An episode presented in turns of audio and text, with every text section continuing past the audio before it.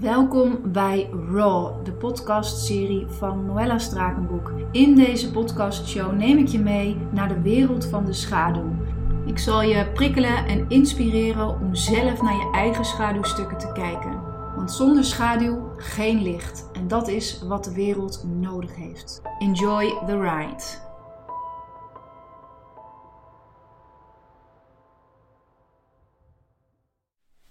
Lief mens, fijn dat je weer even de tijd vindt om te luisteren naar mijn podcast Raw. En vandaag wil ik het met je hebben over cold turkey, afkicken en verslavingen. Ja, ja, nou hoor ik je bijna denken verslavingen. Nee, dan moet je niet bij mij zijn. En uh, cold turkey afkicken ook niet, want ik heb immers geen drugs- of drankverslaving enzovoort. Maar hold on your horses en luister nog eventjes iets langer naar mij. Want ik heb deze week um, op Instagram natuurlijk een uitvoerige story-serie uh, gemaakt over het innerlijk kind. En mijn vorige podcast ging ook over het innerlijk kind. En over wat hij of zij van ons volwassenen nodig hebben om ja, spelende wijze eigenlijk door het leven te gaan. In deze vorige podcast leg ik je ook uit welke methodes wij als volwassenen hebben bedacht om maar niet de gevoelens van het innerlijk kind te voelen. Kortom, wij hebben allerlei methodes ontwikkeld, allerlei strategieën om dat innerlijke kind ja, af te dekken. De gevoelens die in diep in ons huizen, ja, om die dus maar gewoon te begraven met gedrag, zodat wij deze gevoelens niet hoeven te ervaren. Ik heb echt zoveel reacties mogen uh, ontvangen van jullie, waarvoor ontzettend dank. Dat ging allemaal over, ja, ik zou zo graag met dat innerlijk kind contact willen hebben. Noël, hoe doe ik dat dan? Hoe geef ik haar ruimte? En ik dacht, ja, dat is eigenlijk alweer een podcast. Dus zo maak je er geen in maanden en zo maak je er twee in één week. En ik wil graag je in deze aflevering meenemen in de wereld van verslavingen en gedrag bepaalde gevoelens afdekt. En daarin heb ik onderzoek gedaan in mijzelf, maar ook natuurlijk tijdens mijn sessies. En graag deel ik de rode draad van mijn bevindingen in deze podcast met jou. En we moeten er eerlijk over zijn, want eer dat we dat innerlijk kind echt kunnen horen en voelen, zijn er een aantal zaken die wij zullen moeten loslaten. En dan heb ik het vooral over uh, die wij als volwassenen zullen moeten loslaten, zodat wij kunnen luisteren naar dat innerlijk kind. En soms betekent dat dat je cold turkey moet afkicken van bepaald gedrag. En dit alles begint met de bereidheid om werkelijk te erkennen dat bepaald gedrag je niet verder helpt. En ik ga dit zo wat verder uitdiepen. Echter, het probleem of het punt met gedrag is eigenlijk altijd het levert je iets op en het kost je ook iets.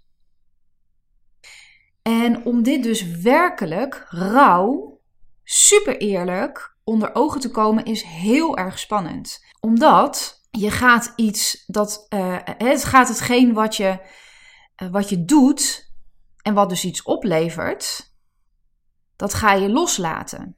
Dat betekent dus dat de gevoelens die daaronder liggen, die komen één voor één voor één komen die naar boven zijpelen. Dus dit werkelijke gedrag loslaten gaat vaak gepaard met uh, een strijd van het ego. Want het ego wil het liefst alles hetzelfde houden. Die wil graag een bepaalde mate van controle hebben over die gevoelens. En dat is nou waar dit gedrag in de allereerste instantie ook is ontstaan.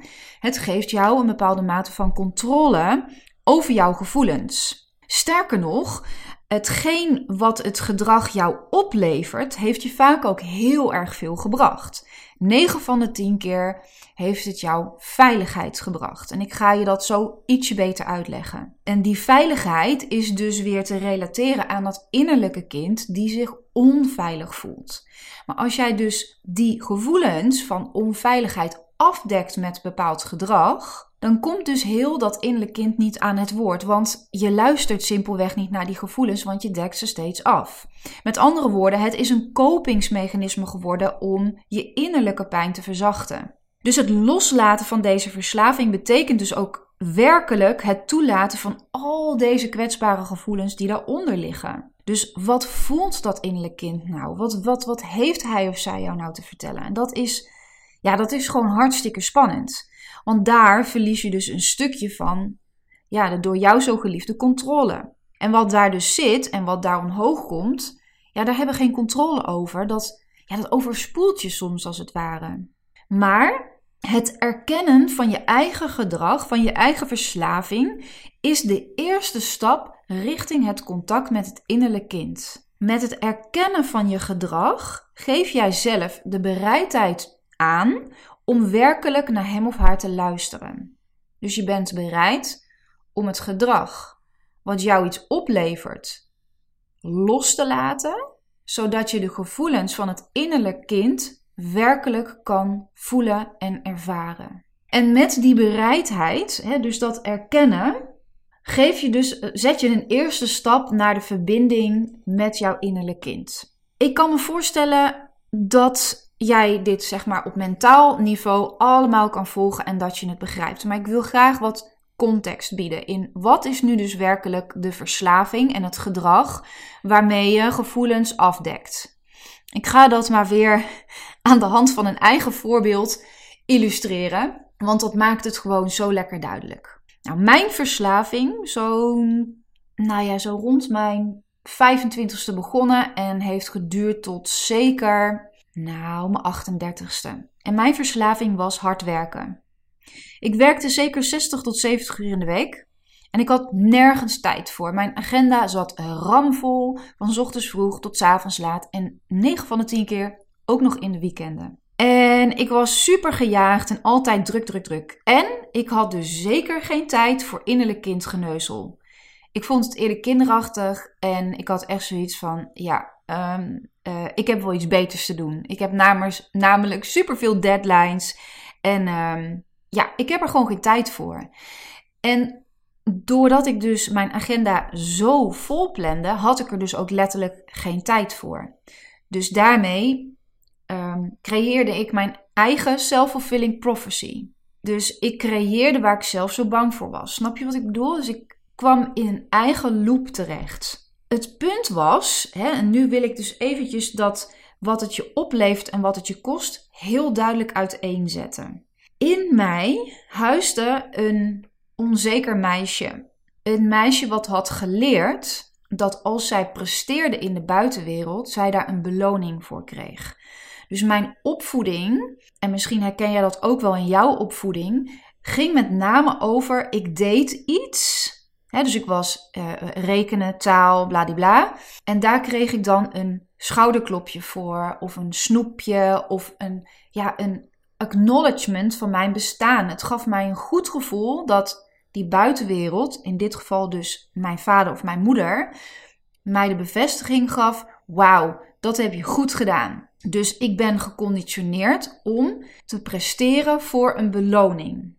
Ja, denk daar eens even over na, want ik denk dat jij dit ook herkent. Dat is echt een conditionering. Ik doe iets, ik zet iets in de wereld, daar krijg ik een beloning voor en dat geeft mij een fijn gevoel. Hier wordt die denk ik al een stukje duidelijker voor jou. Dus dit gedrag, ik doe iets, dat levert mij op. I matter, dus ik doe ertoe, ik word gezien. Sterker nog, ik krijg een compliment en dat geeft mij een goed gevoel. Ik merkte dat ik zeker in mijn uh, designersvak, ik ben gewoon goed in designen. Ik kan gewoon een goed concept neerzetten. Dus die gratification, die, die um, was hoog. Ik zette een mooi beeld neer, mijn klanten waren blij en ik dacht: wow, I matter. ik kreeg steeds die pat on the shoulder, dus ik kreeg steeds de gratification: wauw, Noël, je doet het goed. En dat is dus de werkelijke verslaving. Ik wilde zoveel bevestiging hebben buiten mijzelf om dat ik het goed deed en dat ik van waarde was, dat ik die hele agenda volplande met branding. En hang er dan ook nog eens een keer het kopje geld aan. Ja, dan heb je wel een stevige verslaving te pakken. Want je krijgt niet alleen uh, de gratification, het compliment. Maar je gaat daar ook nog eens een keer een waardebepaling aan hangen. Dus letterlijk op je bankrekening zie jij die reflectie van dat jij iets waard bent ook terug. Dat leverde het mij allemaal op. Dit gedrag leverde mij superveel op. Echter, het kostte mij ook gigantisch veel. Het kostte mij mijn relaties, mijn vriendschappen. Het kostte mij mijn lichaam. Ik heb zoveel pijn gehad, jongens. Ik heb zoveel RSI gehad van achter het scherm zitten. Het kostte mij de joy van mijn vak. Mijn vak van branding is zo. En weet je, net als kunst maken of muziek maken, het is zo beeldschoon. Maar leg er tijdsdruk en geld op, dan slaat het volledig dood. Je bent aan het produceren in plaats van aan het creëren. Dus aan de voorkant leek het dus zo dat dit gedrag mij superveel opleverde. Niet alleen op mijn bankrekening, maar ook in mijn innerlijke wereld. Ik kreeg steeds complimentje. En steeds meer mensen vonden mij en ik mocht steeds meer brandings maken. Voor mijn ego was het natuurlijk heel fijn. Echter, dat innerlijke meisje in mij verdween steeds meer naar de achtergrond. Ze werd steeds stiller en stiller en stiller. En de volwassene in mij werd steeds strakker, steeds meer plannen, hogere prijzen vragen. Dus dat betekent dat je meer waarde moet, moet leveren. Nou ja, kortom, ik zat in een behoorlijke loop terecht die eigenlijk alleen maar kon eindigen in een burn-out. Je kunt je dus voorstellen dat als jij in die loop zit en iemand zegt tegen jou: dit gedrag, daar moet je mee stoppen, dat je dat dus niet doet. Want immers, het levert jou complimentjes op en het levert je geld op. Dus ik had erg veel moeite om hiermee te stoppen. Dat heeft mij jaren gekost om van deze verslaving af te komen.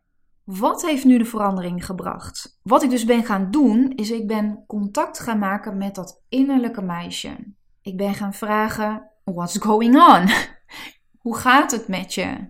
En in het begin was ze ver te zoeken. Immers, zij vertrouwde mij niet. Ze had al een paar keer op mijn deur geklopt, maar ik deed gewoon niet open, want immers, ik vond het maar gezeik. Ik vond het maar kinderachtig geneuzel. Ik had er ook helemaal geen tijd voor. Dus feitelijk gezien was ik in mijzelf de strenge volwassene geworden voor mijn innerlijke meisje. En toen ik erkende dat ik een probleem had met hard werken, echt letterlijk in de spiegel kon kijken van dit begint een probleem te worden, want het gaat me mijn relaties kosten, het gaat me mijn gezondheid kosten. En het gaat me mijn plezier kosten, want ik vond het echt geen reet meer aan. Nee, maar echt niet, hè? Ik was alleen maar aan het produceren. Dus de magie van mijn vak was al lang weg. En toen ik bereid was om daar dus eerlijk naar te kijken, ja, toen kon ik dus echt letterlijk met haar gaan praten. Toen kon er een gesprek plaatsvinden. En dat heeft echt wel een tijdje geduurd, want ja, ik moest haar vertrouwen winnen. En toen kwamen er eigenlijk antwoorden als: Ik wil gewoon wat meer spelen. Ik wil meer plezier. Ik wil meer naar buiten. Ik wil niet zoveel achter het scherm. Ik wil niet dat je zo streng voor mij bent. Ja, ik vond dat, ik vond dat niet makkelijk. Want ik had mijzelf wel zo geconditioneerd dat ik super streng voor mezelf was. Dus je kunt je voorstellen, dit gedrag cold turkey stoppen was erg lastig voor mij. En daar heb ik dan ook echt een paar jaar over moeten doen om langzaam mijn werk af te bouwen en meer en meer ja, naar de art van mijn, van mijn vak terug te keren, naar het plezier, naar het spelende wijs creëren. En dat is me nu echt gelukt. Dus ik kan echt zeggen dat ik kom van ver. En de reden dat ik dat met je deel is om jou dus ook aan te geven dat ieder gedrag wat je hebt valt te veranderen als je maar de bereidheid hebt om hetgeen wat het je oplevert aan de voorkant, om dat dus los te laten. Om te kijken naar de diepere gevoelens die jij aan het maskeren bent, om die diepere gevoelens naar boven te laten komen. En die diepere gevoelens lagen bij mij dus in de onzekerheid. En ik zocht de bevestiging van mijn bestaan buiten mijzelf. En ik heb daar hard voor gewerkt om die nu in mijzelf te voelen. En ik heb van de week jullie gevraagd naar jullie verslavingen. En ik wil ze hier ook nog maar eens even noemen. Ik heb er een lijstje van gemaakt. En hard werken staat echt wel met stip op nummer 1. Maar ook social media. Dus het oefenloos scrollen op Instagram. Om ja, maar niet stil te hoeven vallen. Dus ik ga er een aantal opnoemen: schuldgevoelens, piekeren, veel eten, veel controle willen hebben, veel zekerheden willen inbouwen. Het vergelijken, hè, dus op Instagram vergelijken. Ja, hoe ziet die eruit? Hoe doet die het? Die doet het vast veel beter. Snoepen, Altijd maar bezig willen zijn, dus een volle agenda. Altijd maar de geliefdes voorop zetten in plaats van eerst voor jezelf zorgen en dan voor de ander. Veel contact met anderen, weinig contact met mezelf.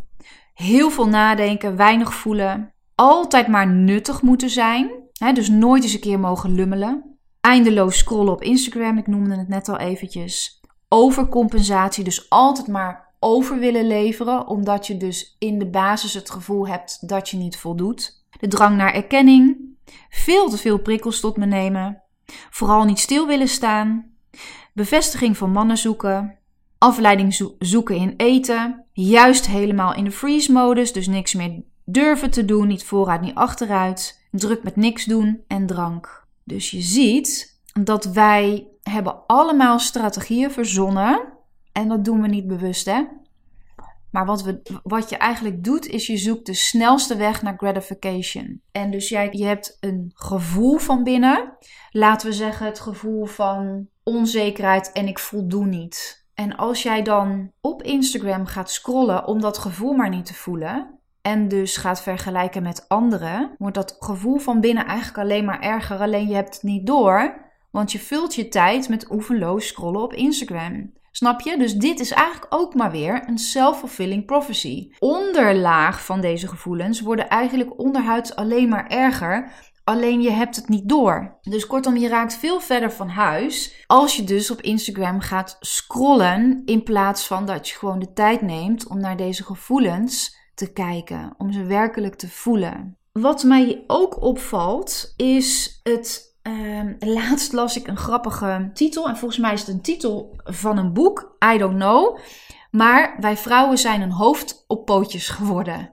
En dat vond ik eigenlijk wel heel grappig. Maar tegelijkertijd is het ook om te janken. Want een overlevingsstrategie voor ons vrouwen is altijd maar nadenken altijd maar piekeren. Altijd maar in die beta-frequentie van het brein verkeren. Dus altijd maar kennis tot je nemen. Altijd maar input. En dat is ook een verslaving aan zich om maar niet naar je binnenwereld te hoeven afdalen. Ik heb hier een heel fantastisch mooi verhaal en een, en een theorie over. Nou, dat is een podcast voor de volgende keer.